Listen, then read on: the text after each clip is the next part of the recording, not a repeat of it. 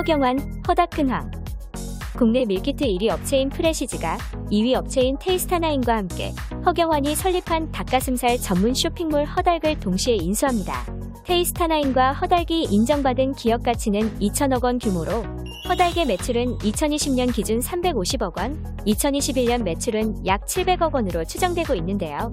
이처럼 건강기능식품 분야에서 독보적 지위를 갖고 있는 허닭의 허경환은 인수 후에도 공동 대표를 맡아 경영에 계속 참여합니다. 골대녀 다시 살아날 수 있을까? 지난 5일 방송된 골대녀에서는 경기 해설을 맡은 배성재와 이수근이 본 방송에 앞서 사과하는 모습이 그려졌습니다.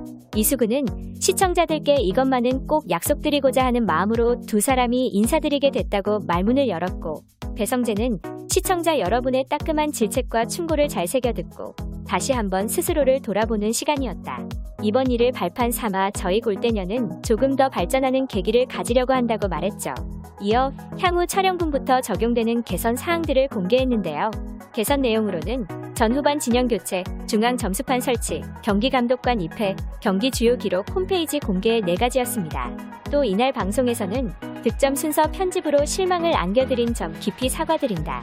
앞으로는 스포츠 정신에 입각한 예능답게 출연진들의 열정과 성장을 고스란히 담아내는 프로그램이 되도록 노력하겠다는 제작진의 사과문도 송출됐죠. 이에 등 돌린 시청자들의 마음을 다시 사로잡을 수 있을지 관심이 모아지고 있습니다. 정창욱 셰프 근황 JTBC 냉장고를 부탁해 등에 출연했던 유명 셰프 정창욱이 음주운전 혐의로 기소가 됐다는 사실이 뒤늦게 밝혀졌습니다. 정창욱은 지난해 5월 9일 새벽 만취 상태로 운전을 하다 적발됐으며 당시 그의 혈중 알코올 농도는 0.167%로 면허 취소 기준을 넘은 상태였는데요. 판사는 도로교통법 위반 혐의로 약식 기소된 정창욱에게 벌금 1,500만 원의 약식 명령을 내렸다고 전했습니다.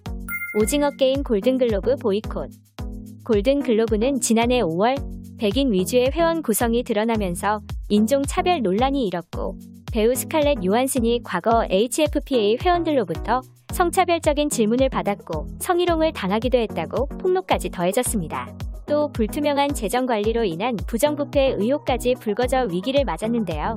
그뿐 아니라 정의삭 감독의 미나리가 외국어 영화상을 받았는데 미나리는 미국 제작사에서 제작하고 한국계 미국인인 정의삭 감독이 연출했음에도 대사의 50% 이상이 영어가 아니면 외국어 영화로 분류되는 골든글로브 규정에 따라 외국어 영화로 분류돼 논란이 일기도 했죠. 이에 할리우드 스타들을 고객으로 둔 100여 개 홍보 대행사는 시상식 보이콧을 선언했는데요. 워너미디어, 아마존 스튜디오 등 주요 제작사도 보이콧에 동참했죠. 또 매년 시상식을 생중계한 MBC 방송은 올해 골든글로브 시상식을 중계하지 않겠다고 밝혔습니다. 이에 따라 한국인으로는 처음으로 TV 부문 나무주연상 후보에 오른 이정재와 TV 부문 나무조연상 후보로 선정된 오영수도 시상식에 불참합니다. 이정재 측은 후보에 오른 건 영광스러운 일이지만 현지 분위기를 고려해 참석하지 않기로 최종 결정했다고 밝혔죠. 오징어 게임도 작품상 후보에 올랐지만 넷플릭스는 골든글로브 보이콧에 동참하기로 했습니다. 그래미 어워즈 연기 방탄소년단이 후보에 오른 미국 음악 시상식 그래미 어워즈 일정이 연기됐습니다. 시상식을 주관하는 미국 레코딩 아카데미는 오미크론 확산세를 고려해 시상식을 연기를 결정했다고 설명했는데요. 당초 이번 시상식은 지난해 31일에 열릴 예정이었으나 현재 무기한 연장이 되었으며 주최 측은 새로운 일정을 추후 발표할 예정입니다. 한편 방탄소년단은 제64회 그래미 어워드 Best Pop Duo 그룹 퍼포먼스 부문 후보에 올라 있습니다.